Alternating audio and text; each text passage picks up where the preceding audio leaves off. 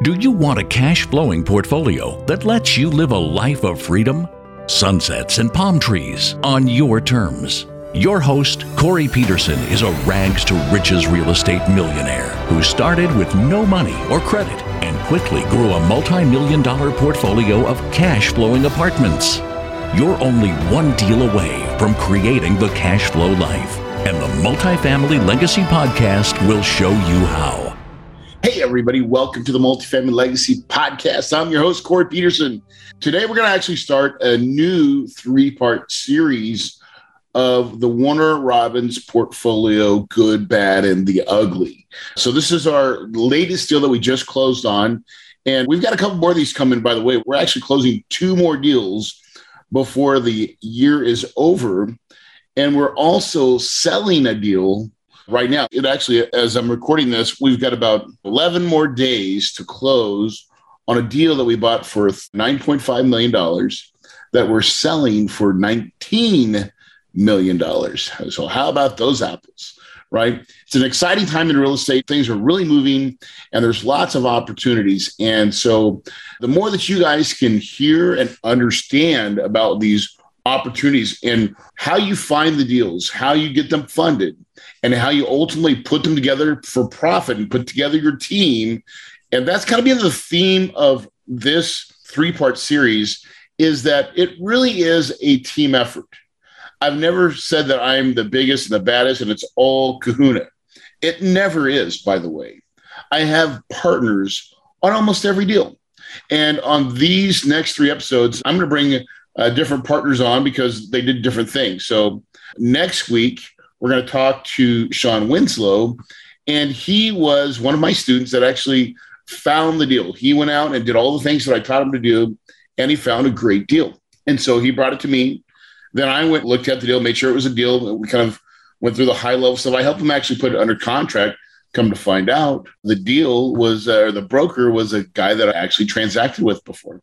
How cool is that? So we put back together. And then I partnered with my other good friend, Mark Delator, and he actually helped raise all the money. And so that's kind of how a lot of times deals get put together is everybody can come in and we all have different things. We all kind of bound together and made a deal happen. And I think more times than not, that's usually how deals get done. Oh, I left out my other good friend, Mike Hambright, also put down all the earnest money.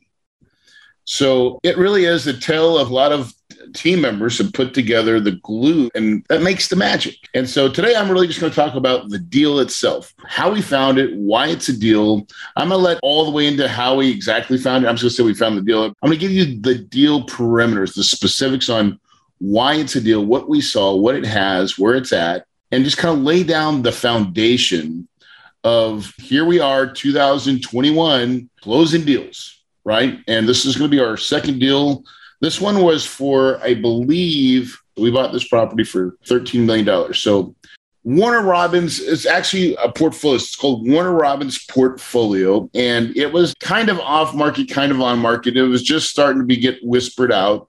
And my student, Sean Winslow, was able to find that deal. And he basically befriended the broker, got to know them, used our credibility together, used a little bit of my credibility to help position himself to get kind of a good working relationship with the broker. And so he was able to leverage that. And he actually pretty much under contract by himself. I had to get in at the last, best, and final. I was actually kind of brought into the deal and actually had some FaceTime and talked with the broker. The broker had said certain questions. And that's when we actually realized that we had transacted before it really helped us slam dunk the deal. So it's three properties. Two are right next to each other. I mean, I'm saying the land butts up together. So it's called Briardale 1, or not Briardale, uh, Brandon Court 1 and Brandon Court 2. And those two properties are right next to each other. And then about four miles away is Briardale, which is a smaller, and really it's kind of stepson. And so it needs actually the most work as well. So, give you the backstory of this. This portfolio represents 197 units. It's in a B class area. It's located in Warner Robins, Georgia, and it's situated like two miles from Warner Robins Air Force Base. And by the way, they just recently added like 1,200 tech and cybersecurity jobs. But that base is a transport base. Like I'm telling you, like the big, big planes in the rear with the gear. And I mean, there's these massive, massive hangars. So this base is not going to shut down. We will always need to move and ship and do stuff for the military. And they have a lot of money invested in this Air Force. And it's a huge, huge base. So we, first of all, because that's actually one of the risks. If the base goes, what happens? Now, what's crazy is that our tenant base, that 197, I think we only have about a 22% concentration of people that are from the base, military. So we actually like that. That's really good numbers for being two miles from the base. You would normally think it'd be way higher, but it's not. And so that led itself to say, really kind of scratching the surface, like, oh, well, let's understand this deal and understand what's going on. How does it unlock itself? And so we've got a couple buildings, Brandon Court 1 and Brandon Court 2. Well, Brandon Court 1 is a bunch of what's called cardinal properties, these manufactured homes that are all one story. They've already been remodeled as once, but like they come with a stigmatism, means that they're just manufactured homes. And they've been at this location for a long time. I think they were built in 1984. And we've just got, and then the Brandon Court 2 is built in 1963. So we got a couple older buildings here, and they've not seen a whole lot of love. Now, what's crazy is these Cardinal products, these little single story units, people love these properties. They do. I don't know why, but uh, they love them because you don't have neighbors above you and, and below you and or whatever. And it just has a really nice setup. And they've been somewhat remodeled. So they actually they look pretty good. And then you've got this 1963 building that's got the like the Windsor sides. It's got a flat roof. We hate flat roofs, but you have to deal with them. that's okay. We will. And it, but it's got brick. You know, it's brick all the way around. So we like the brick, and it's not in too bad shape, but it's just a little bit dated, right?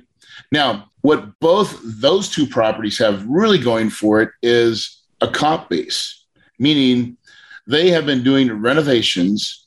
And when they do these upgrades like flooring, new paint, fixtures, appliances, new ceiling fans, and like light fixtures and things like that, roughly around eight to ten, twelve thousand dollars of rehab per door, they're getting almost a hundred dollars bump in rents. So that's noted. We're like, ooh, okay. And it's easy to see that that's what they're getting. There's also a lot of loss to lease. At Kahuna Investments, we partner with passive investors to create award winning communities families love to call home.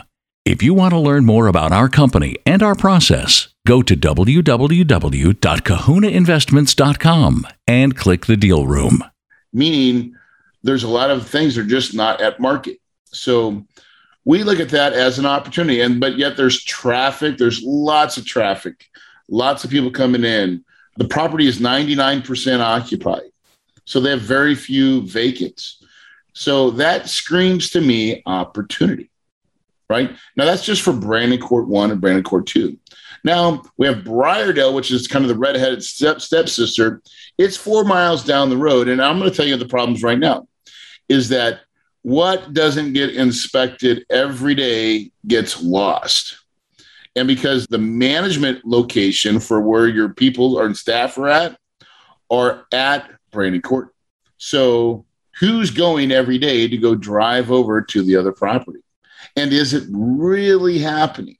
And our answer is no, it's not currently. It's not happening.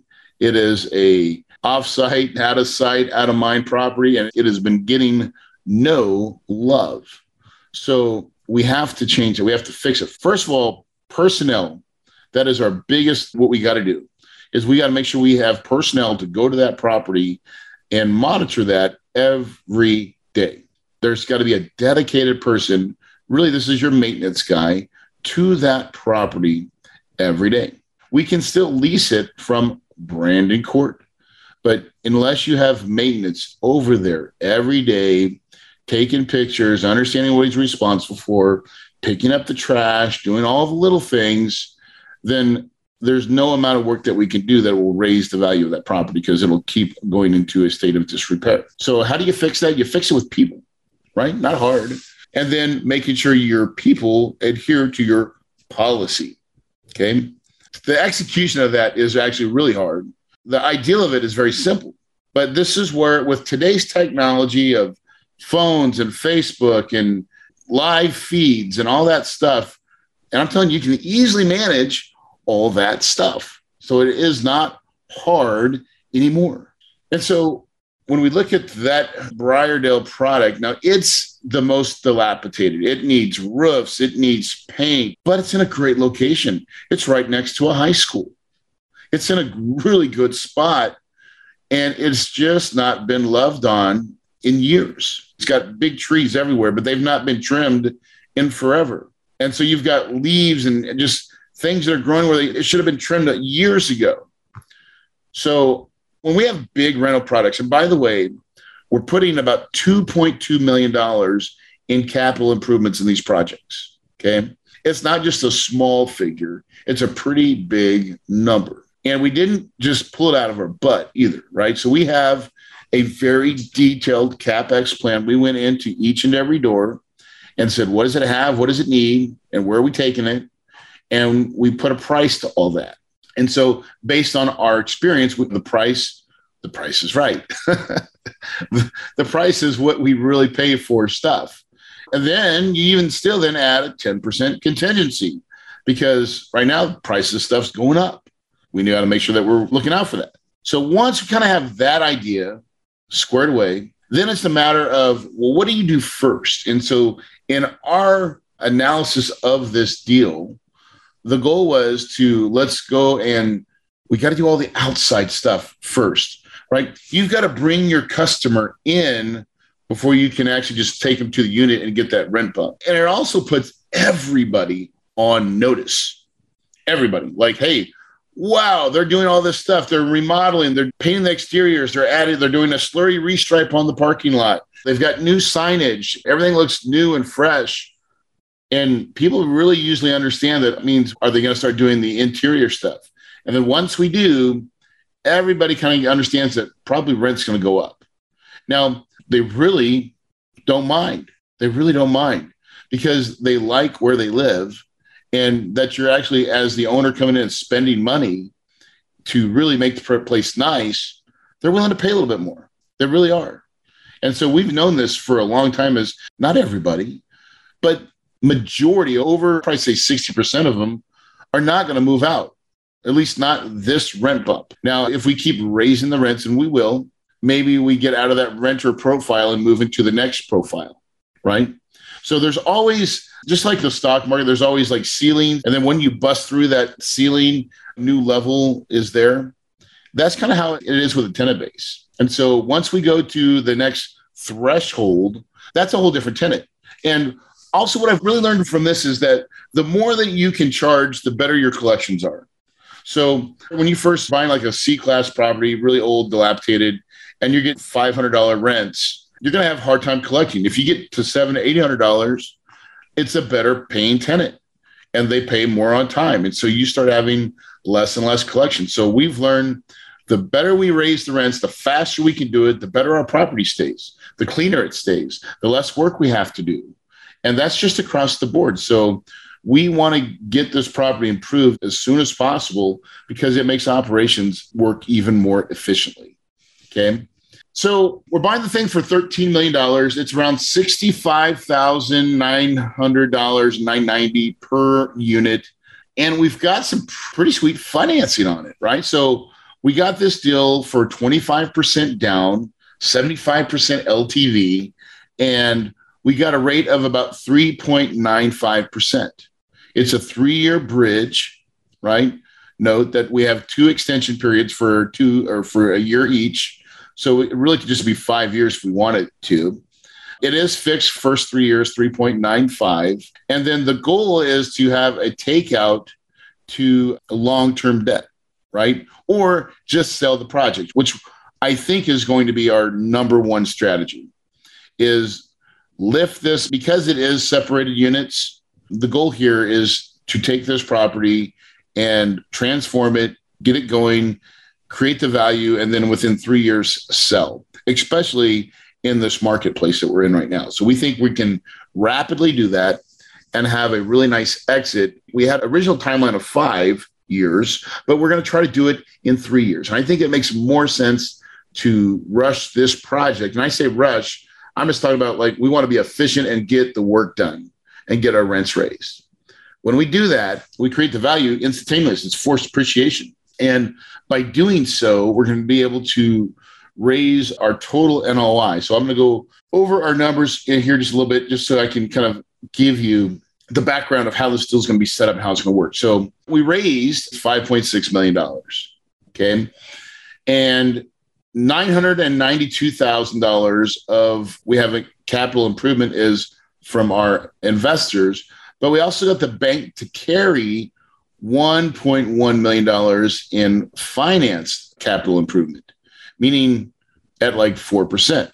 Well, that's cheap money. So anytime you can get a bank to lend you money, you want to take it up, I think, because it's way cheaper to get it from the bank than it is to get it from private investors.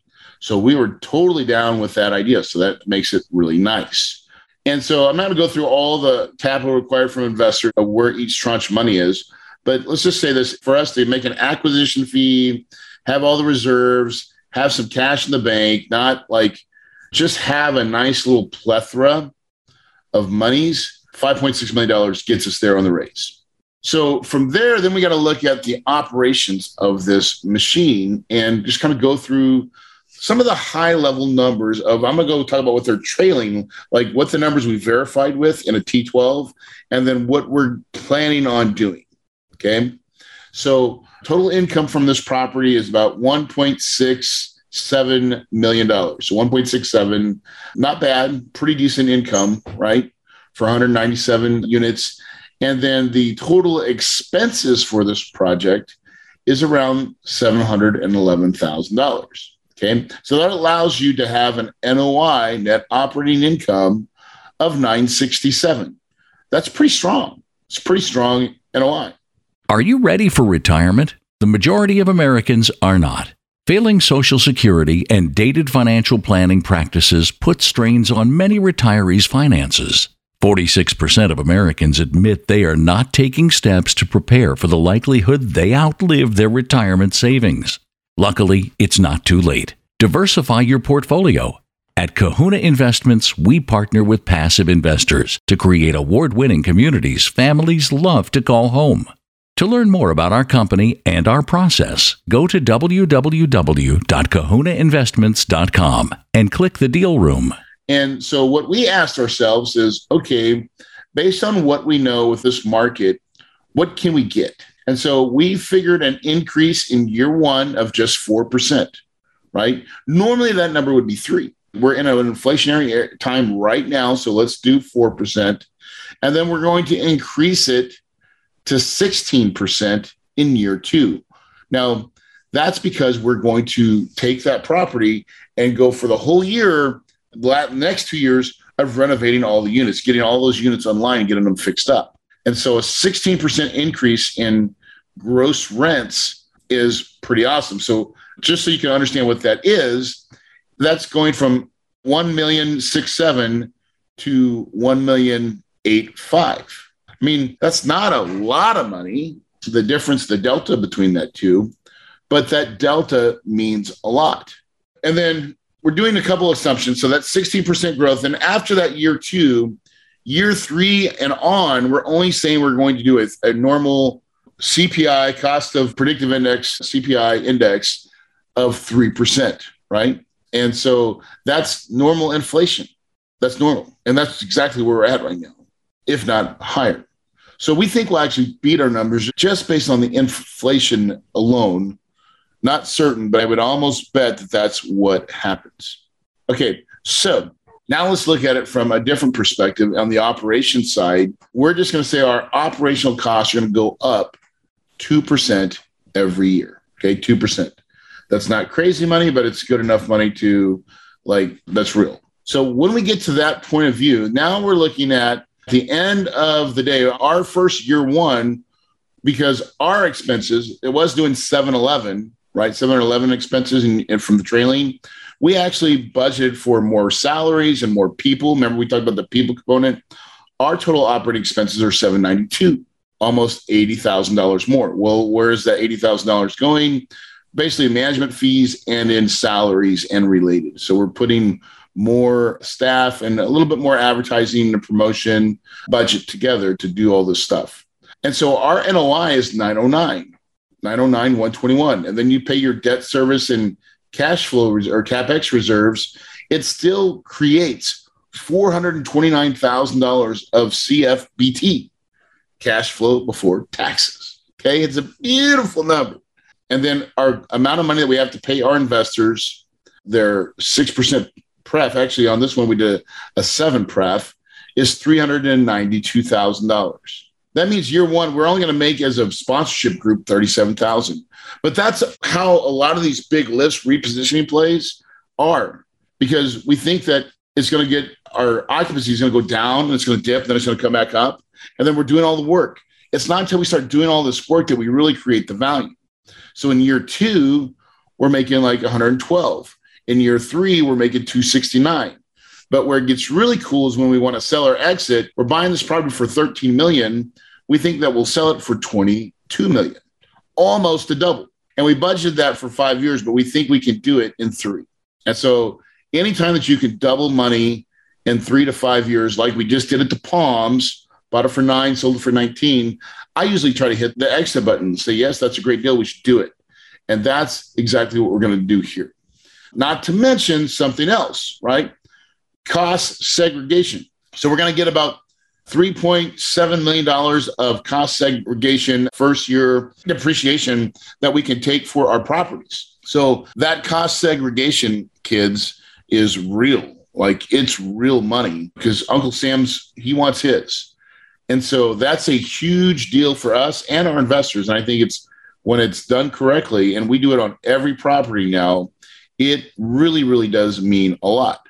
So it really equals for about every hundred thousand dollars that an investor gives us, around thirty-three to thirty-four thousand dollars is depreciation per hundred thousand. That's huge. So that can offset a lot of their income that we're going to give them. And then the same structure that we always use, which is fifty percent cost that we have A shares and B shares. Now we did change this deal up a little bit and did a professional waterfall. I'll get with Mark to tell you why in our next episode of we found Mark has a certain group of investor pools that wanted a structure a certain way. So listen, don't bite the hand that feeds you, just give them what they want. And if it still makes a deal, then do it. And that's exactly what we did. This investor pool of money wants a little bit more money. And so we gave it to them, right? At the end of the day, that really makes the deal work. So here's a deal that I think that we're going to probably do better than expected. Our numbers will, I think, will do better truly than we've underwritten. And that the market itself, what a great time, even though it's a hot market, it's not going to slow down anytime soon. And I think we're going to have even the more and more ability to have growth that we probably didn't expect because we're buying in this market. And so we're going to do a total of $65 million of acquisitions this year. I think it's going to pan out really well for us. We'll knock on wood and see what happens. But right now we're in a great spot. The other part of that is then who cares? Because I'm cash flowing on this property from day one. It's not a lot, but it's enough to pay my investors and I get to make some extra. So if the market doesn't show up or whatever it is, as long as I can raise my rents and increase my cash flow, then who cares? That's the beauty of buying for cash flow. If you buy for cash flow, guys, you can't go wrong because whether the market's up or down, you can still pay your mortgage and you can still play the game guys. That is how you do it. That's how you make lots of money and do it the right way in multifamily investing. Right? To get there, though, you have to believe it, guys. Tell yourself daily that this is the way that I want to do time and work once and get paid time and time again. When you do it right, it lines itself up. It's a beautiful thing, guys. If you believe it, you can achieve it. And your paradise is possible.